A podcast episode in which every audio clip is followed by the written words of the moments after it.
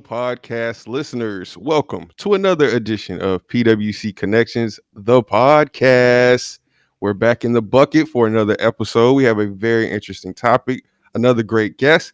But let me introduce my co host, none other than Miss I'm Courtney Lucas. Courtney. What's going on? Hey, Lamont, things are going well. How are things with you? Going well, going well. I think last episode I had Nicole in the bucket. I was a little worried. I scared you off. Like, what did I do? I, I'm wearing deodorant. I want to spread the wealth. Nicole needs some shine too. That's true. That's true. We are a team. Yeah. And this time in the bucket, we got the head honcho of the electric systems, our chief operating officer for electric systems, Mr. John Rynne. What's going on, John?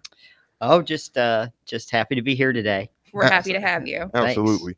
Yeah. Uh, we know you're a very busy guy. Uh, you're kind of one of the ones chiefly responsible for us having power in this city. Thank you, sir. right. Thank you. Yes.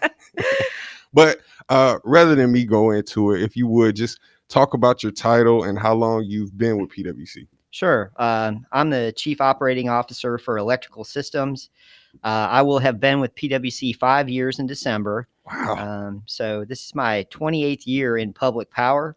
Uh, I started basically right out of right out of college, uh, working for a utility in Illinois um, that was directly adjacent to where I grew up, um, and so I've been been in this industry quite a long time. Wow. Okay, let's let's talk about that. Let's chase that rabbit. Where are you from? You said directly from where you grew up, and and how did you get to this point? Uh, I was uh, I was from Geneva, Illinois, which is a little town outside of Chicago. Okay. Uh, one of the towns actually that experienced like exponential growth in the 90s and 2000s, Mm. uh, being a suburb of Chicago. Um, and and I went to Northern Illinois University and Illinois Institute of Technology. I have a couple of different degrees in engineering, and uh, ended up working for my my hometown style utility in St. Charles, Illinois and uh, basically progressed from there um, to Jamestown, New York, which was in the, s- the snow belt in New York, and was the utilities director for New Bern for about nine years before coming to Fayetteville. Okay. Wow. Yeah, definitely a uh, very decorated past. Yeah. Apparently, yes. so now, as the the chief operating officer, kind of, what does that look like on a day to day? So I have uh, the Butler Warner Generation Plant, our substation, and uh, complex metering installations, electrical engineering, electric construction, and power supply and compliance uh, are, are my my areas. So basically, all all things electrical except for sending out the bills and collecting money. yeah. uh, so everything kind of behind the scenes that that keeps the lights on and and uh, you know make sure that we have what we need when we need it. Okay, so we're here to talk about a very interesting topic, or one that you know people in the public power community may be familiar with, but maybe not everyone else in our community. So there is a project called the Light Up the Navajo Nation uh, project. John, what's the background on that? So, uh, Light Up Navajo is a project that was uh, started by uh, their their CEO uh, Walter Haase. Okay. Um, I have a relationship to Walter. Uh, Wally was actually my mentor. He was the guy that hired me back in 1993 in St. Charles, and I worked for him uh, for over a decade between working at St. Charles and then working in Jamestown, New York, where he was the general manager of the utility there. Wally then went on to become the CEO and general manager of the Navajo Tribal Utility Agency. And in his tenure there, he has been working towards electrification for folks that live on the reservation out in Arizona, New Mexico, and in that area. And he has about 15,000 customers that don't have they don't have electricity so they're not customers at this point they are water customers of his and when i say that because they don't have electricity they don't even have running water Hmm. so they actually have to come to watering stations that the utility operates on a weekly basis and fill up a big water tank in a pickup truck in order to provide water to their families This so is they, in 2021. it is. So they live in such a, a primitive state, so so remote that there's no electrical lines, they have no lighting, no refrigeration, and they don't have the power to run pumps to have running water.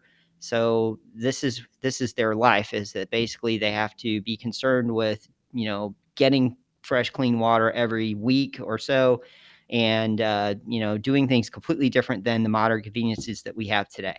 So it's it's really a different a different uh, look at life than what most of us enjoy. And Wally identified that one of the mechanisms to try and alleviate this problem was to use a form of mutual aid. So typically that happens during a storm where utilities call upon others to come and assist them in repairing damage and getting their systems back up. But he wanted to use mutual aid to bring resources in to actually bring power to a lot of these these these farms and, and homes that are very remote on the reservation there. And so he started that process, and many like us that are part of the American Public Power Association responded to that call, and we wanted to send resources to, to help do that effort. Um, so, to put it into perspective, like these folks live miles and miles and miles away from the nearest point of attachment for electricity. So, the first year that they were out there, the crews uh, worked for for numerous months, and out of the fifteen thousand folks that don't have electricity, they were only able to get three hundred of those hooked up. Wow. Because there's so much line that has to be put in, and so many poles that have to be put in just to get to one customer, that it takes a lot of time. And so this is going to be a continuing project for them. So the second year, we signed up to send a crew out there to actually participate in this this effort also, and COVID basically just completely got in the way of that. Um, COVID unfortunately had a very very negative impact on the Navajo uh, uh, reservation and on their their area there. Um, you know, being so remote, they had a lot of difficulty with you know communicating about the dangers of it and it's a very familial structure there. So you know like it, it got there was a lot of transmission. So they they basically had to close everything down shut everything off and not have people come from the outside. Right. so they did that. Um, so we were not able to actually go out in that phase of light up navajo um, but we are trying to muster up a crew to go in 2022 in the next phase and hopefully you know with with the situation improving at that point, uh, we'll be able to send our crew out there to continue, you know, hooking up more and more folks. Sending our crew, what will that look like? Are they going to drive our bucket trucks No. out there or okay. No, because it is so far away, um, we'll fly the guys out with their tools and uh, they'll lease uh, the equipment they need to do the work.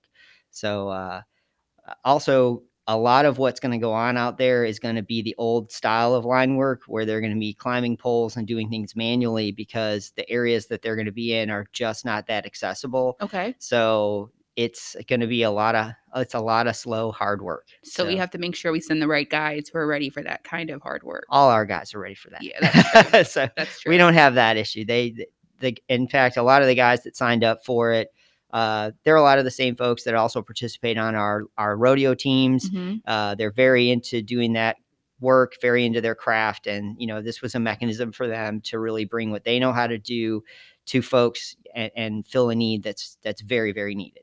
I think that's awesome.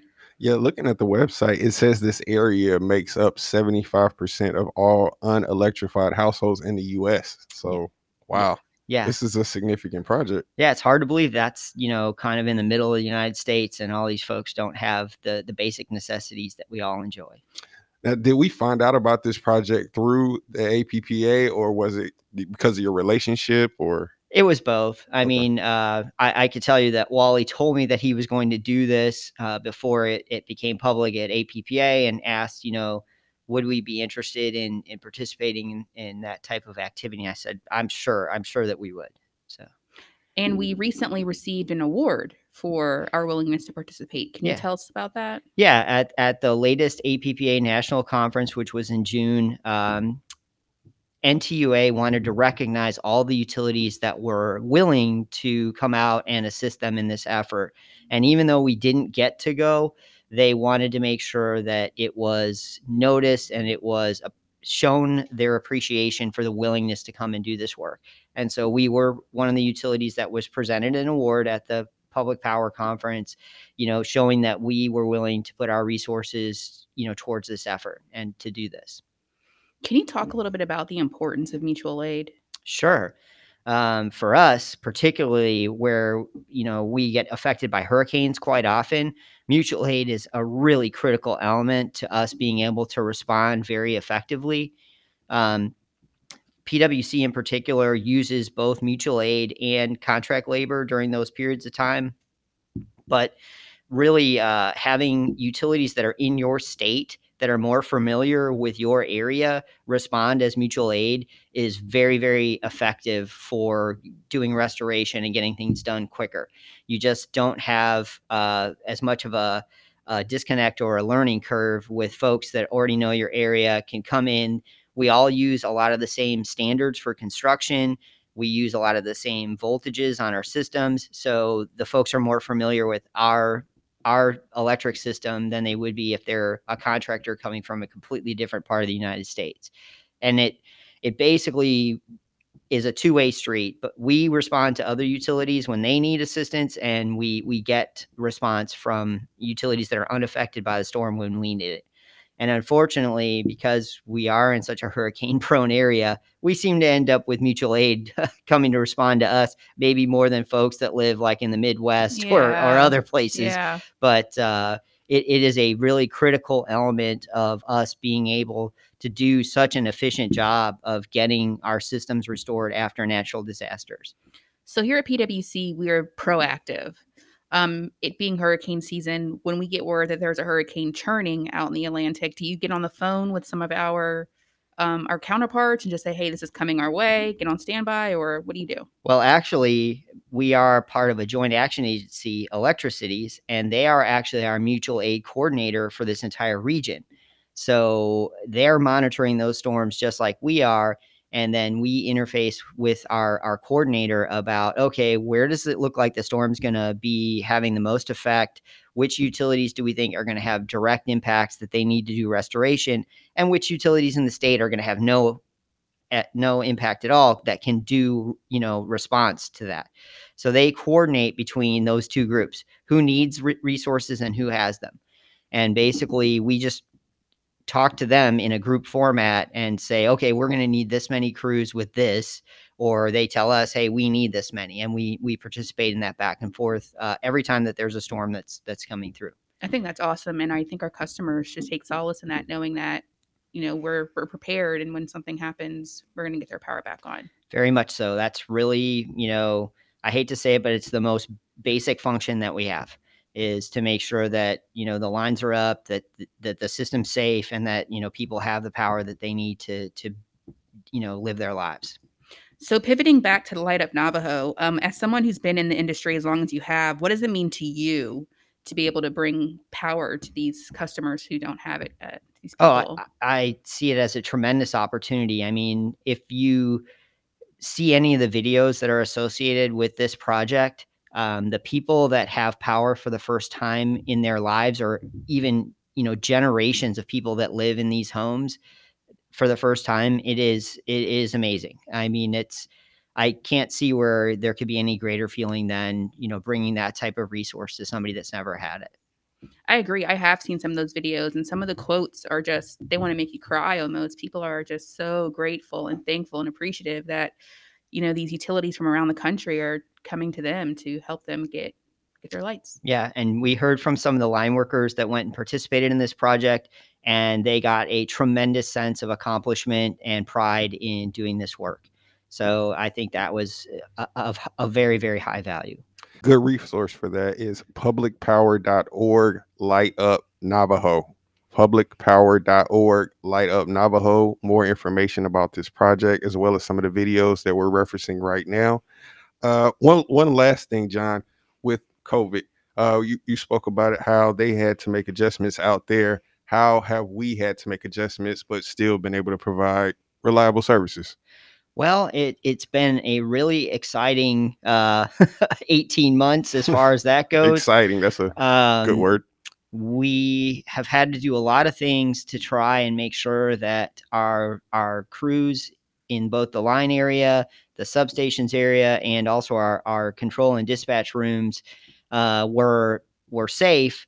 Um, so there's been a lot of logistics that have gone on where we've separated their show up times and their go home times. There's been a lot of things that went on with uh, sequestering folks at the beginning. Um, we have rules about uh, making sure that the guys are wearing their masks when they're, you know, they can't social distance from each other and they're not outside. Um, so this is a whole new element to just trying to come to work and deal with a dangerous entity on a daily basis. Uh, to also have to deal with, uh, you know, a pandemic that's you know affecting a lot of people. That we need to make sure that the critical folks that you know keep the lights on for our customers can can do that job. Um, and try to keep them safe and try to make sure that you know they they they are healthy and that they can respond when they need to. And that's not that easy. I mean it's it's uh it's a struggle i think for all of us because of of just you know they already have a pretty complex job to do and then we also throw in all of this other stuff like okay show up at this time. You're not really communicating like you used to. Um, you're having to wear a mask. You're having to do all these things and so we've really kind of scrambled uh, you know the what what it looks like to come to work on a daily basis for for a lot of our crews and the rest for a long time now um, so it's it's been a challenge for sure But we're making it. Well, I definitely want to say thank you for uh, helping us keep power going and helping all the citizens and our customers uh, know that we can continue to provide reliable services. This has definitely been adjustment for us all, but I'm sure for our uh, our line workers. And uh, big thanks. And yes yeah, I guess we got to keep churning. Yes, yeah. Uh, it's it it really is uh, it really is a testament to those guys and their adaptability that they can still do what they do even with all these other things going on. And you know they really haven't missed a beat in the last eighteen months, even even with the complexities they've had to face. So they've they've done a tremendous job. Pat on the back all around. Yes. Well, John, I want to thank you for joining us and talking about this project, taking the time to jump in the bucket with us. And is this our, his first time being This a guest? is John's first time. wow. I was here for community solar. Were that might have been one that I missed. Yeah, yeah. so yes. Well, thanks for coming back and joining us and being a guest again. And hopefully you'll join us again if we have some other topics. Sure. Courtney, you got anything? I just hope everyone has a, a great day. And remember, you can find us on your favorite podcast listening platform. We are free. Just type in PWC Connections, the podcast, and you can listen to all of our episodes. That's right. And check out our social media platforms Facebook, Twitter, Instagram, Nextdoor, F A Y P W C. Uh, we also putting information out there on LinkedIn if you are interested in joining your hometown utility for a career opportunity. This has been another episode of PWC Connections, the podcast. Thank you for joining us. Share this episode and all other episodes. Go to our website for more information www.faypwc.com. We'll catch you next time. Take care.